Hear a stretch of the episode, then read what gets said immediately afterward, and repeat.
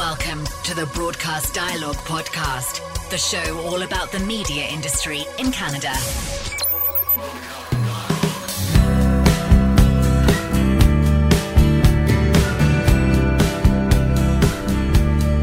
Welcome to Broadcast Dialogue, the podcast. I'm Connie Thiessen. This episode brought to you by CBS News Radio Connect. Connect Select offers stations a selection of stories to rip and read before they go viral.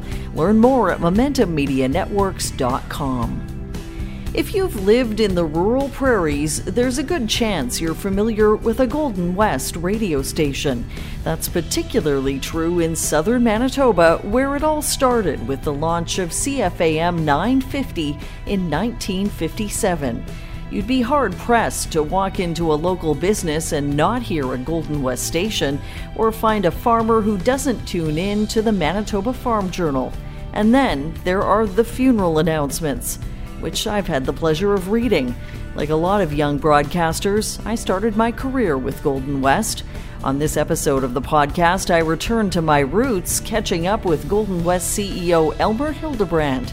After more than six decades in radio and at age 82, the Canadian Association of Broadcasters Hall of Famer will tell you he doesn't have a lot of time for podcasts, as in the roughly 25 markets the company operates in, they just can't compete with his station's commitment to all things local. My name is Elmer Hildebrand. I've been in the broadcast business for 62 years. Started in a small radio station in Altona, and with nine employees, and kept uh, kept at it, and I'm still there. So, what was your relationship to radio? Did you grow up listening to radio? Sure. Uh, I think all of us uh, in those days. I was introduced to radio in 1948 when we got hydroelectric power on the farm, and at that point I would listen to radio, but I w- had no idea that I would ever work in radio. So you were one of the first 11 employees at CFAM. That's right, yeah. And, uh, you know, we had no idea what we were doing. Nobody had any experience at the radio station, so we sort of just wandered around and figured it out. So, can you tell me more about that process? well, it, you know, it was just uh, a process that, you know, you learn how to do things, and then we built it up one brick at a time, slowly, slowly. You know, kept our main focus of community service, and uh, you know, to which uh, we still adhere to today. And uh, basically, we found out that if we give the listener what they want, uh, and not insult them and treat them badly, they'll stay with us. And so that's been the case. So it started out as your farm and good music station. How how did the Radio Southern Manitoba model evolve into community service radio? Well, basically, it was very obvious to me when I got involved into the process where I was managing uh, the operation that unless we did that, unless we stayed close to the community, uh, we would have a very short shelf life and uh, would disappear. So I've always heard that part of the sales people's jobs when the station first started was to go to sell radios door to door. What we did uh, early on in our history, we also applied for an FM radio license in St. Norbert, which is a suburb of Winnipeg. And uh, we were sort of ahead of our time because there were really hardly any FM radios you know, on the market. And so uh, one of my jobs as a salesperson at that time was also to uh, d- develop dealerships that would sell FM radios, and we bought FM radios by the boxcar full. And, but I think I was the only uh, salesperson that ever did that. So the FM license was not successful then. No, it wasn't because we were. If we had kept it, would be very successful today, but we couldn't uh, hang on to it because there was like no business, and we sold it to the CBC. So, part of this, the Radio Southern Manitoba model, religious programming has always been a pillar of that. Is that still sustainable all these years later? Well, what we did, uh, we had, uh, you know, church was an important part of the Southern Manitoba uh, landscape, and so we, we, on Sundays we generally uh, had some uh, inspirational programs, and uh, we didn't have any commercial advertising which on some of our southern Manitoba stations we still don't to this day. And so it's just part of the fabric. I mean, the fabric of the community is school and uh, sports, recreation, church, and so uh, we want to cover the whole landscape, and so that's part of the community. So you've been able to successfully repeat this in other provinces as well. Well, not quite uh, uh, the southern Manitoba model.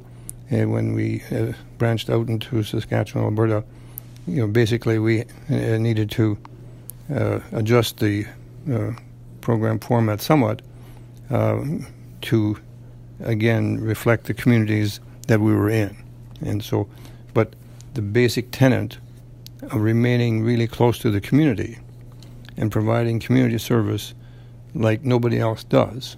That works in every uh, center that we operate in. It doesn't matter whether it's Saskatchewan, Alberta, or uh, Western Ontario. What do you think of the whole digital revolution? We've had revolutions uh, constantly since I've been in this business. Uh, you know, when FM came into being, then AM radio was going to be dead. Well, it's still there. When television came, oh, now radio's for sure dead. Then when color television came, well, now this is for sure the last nail for radio's comp, and radio listening continues. And so when satellite radio came in, that would sort of be the death knell of radio. Well, that hasn't been the death knell because satellite has no local service. And so the same with digital. Uh, I mean, digital is everywhere, but much of the digital doesn't have any local service. So, if you want to uh, know what's happening in Plum Coulee, that's not going to be uh, on satellite or on any digital platform, unless it's our digital platform, which we happen to morph into. Uh, but then we can sort of marry radio and digital in such a way that uh, they're both viable. Yesterday we had a farmer appreciation uh, lunch in Plum Coulee. Uh, we had almost 600 people there for lunch, and that is all driven by AM radio. In terms of the station's reach, that you don't feel that that's been eroded at all in in your markets based on uh, people going to alternate digital sources like podcasts and satellite radio. In the communities that we're, we're the only one that will provide uh, news uh, about Morden or Winkler in southern Manitoba, for example. No, no satellite radio station will do that. And the other thing, podcasts, though they're uh, you know getting more popular, mm-hmm. and by the time you want to listen to it, something else has come up that you can actually listen to live and don't have to go to a podcast. So you're obviously a privately held company, but has your model, your community based model, has it held up revenue wise? It has, yes. We've been able to grow revenue every year for many, many years. So, uh, so far it has. So, do you think this is a lesson for some of the other broadcast groups who are who are struggling or have had flat revenue in the last few years? You know, I don't know that. Uh, I mean, they have different. Everybody has a different model yeah, and this is a model that works for us. And if we if we didn't do this local kind of service that we're doing, we would have disappeared a long time ago. Because wouldn't why would we? Nobody needs to have a radio station for music, which used to be very important. But now the music is secondary to all of the uh, uh news and information and the content other than music that makes people listen. If it was just the music, then get it anywhere. In reflecting back on your decades in broadcasting, are there any highlights? Well, I mean, I guess one of the highlights is the fact that we've been able to grow and provide employment for a lot of people. And that's sort of a, you know, real joy of mine where we can hire local people, provide uh, jobs to them. In many cases, uh, you're an exception. You didn't stay, but many people stay. I mean, you know, so that's sort of a, a big plus, uh, and that makes uh, makes it worthwhile from my perspective. Do you have any anecdotes that you know particularly stand out? You know, there are a lot of anecdotes, Connie, but I don't know if I. Uh, no, I'm not going to get into anecdotes. there's not there's not one singular well, one that one that I should tell you. Okay. Okay. So this way, so a long time listener uh, of ours uh, they sold their house and they moved. They had a dog. They were unpacking, and you know the dog kept barking, kept barking, kept barking, and they had no idea why this dog kept barking. You know, as they kept uh, unpacking more things, they found the radio and they plugged in the radio, and the radio started to play, and the dog was quiet. So this dog had grown up with a radio station that had always been on, and so this was a, it was now something missing, and so uh, that's a story that's hard to imagine, but. Well, one of the stories that I remember hearing is that some people have never moved the dial from 950 in this area. Oh, a lot of people have not moved the dial from the station. No, no, for sure. Uh, I mean, there, uh, and we've had a number of celebrations the last few years. You know, the 60th and the 50th, and you know, so many people remember exactly what they were doing the day we signed on in March 1957. They knew know where they were, what they were doing, all of that. And so, yeah, there's many people in southern Manitoba that haven't had to change their dial at all. So that, you know, intrinsic integration into the community, have you been able to do that in most of the markets where where you have stations? You know, I think the southern Manitoba market is unique. Uh, I don't think it's replicated anywhere else in the prairies. And so, what we do in southern Manitoba isn't really replicated elsewhere, except the, model, the kind of service that we provide in southern Manitoba is the same in Estevan or Weyburn and Swift Current. And it's the local service, uh, the, the attention to detail for local service. That's really what makes it work. If you were starting out now, would you get into the radio game? Oh, for sure. I mean, this has been an amazing journey. Uh, and people ask me when I'm going to retire, and I keep saying when it becomes work, what I do. It has never been work, so. I hear you still come in at 4 a.m. Not, I don't anymore. No, no. 4:30. Yeah, right. I mean, no, I come in when I want now. So. Is there anything else you want to add? No, it's nice to see you. I'm glad that you're still somewhat in the broadcast business after all these years. Thank you. You're welcome.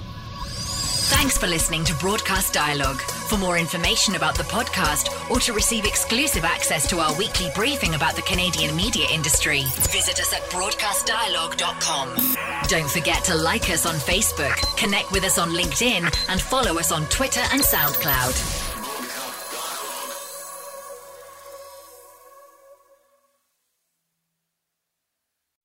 I'm Jeff Woods, and I'm shining a light on music and the rock stars who make it. He just was one of those people, he, he stood out. He was a magic guy. He really was a magic guy. All, we all have faults. He had the same amount of faults as we all have. This was before Led Zeppelin. Robert was full on. I mean, he was Led Zeppelin without the band behind him. He had the hair, the jeans, the whole thing, you know, and he was amazing. The Records and Rockstars podcast, heard around the world and yours to hear wherever you get podcasts. All the episodes from JeffWoodsRadio.com.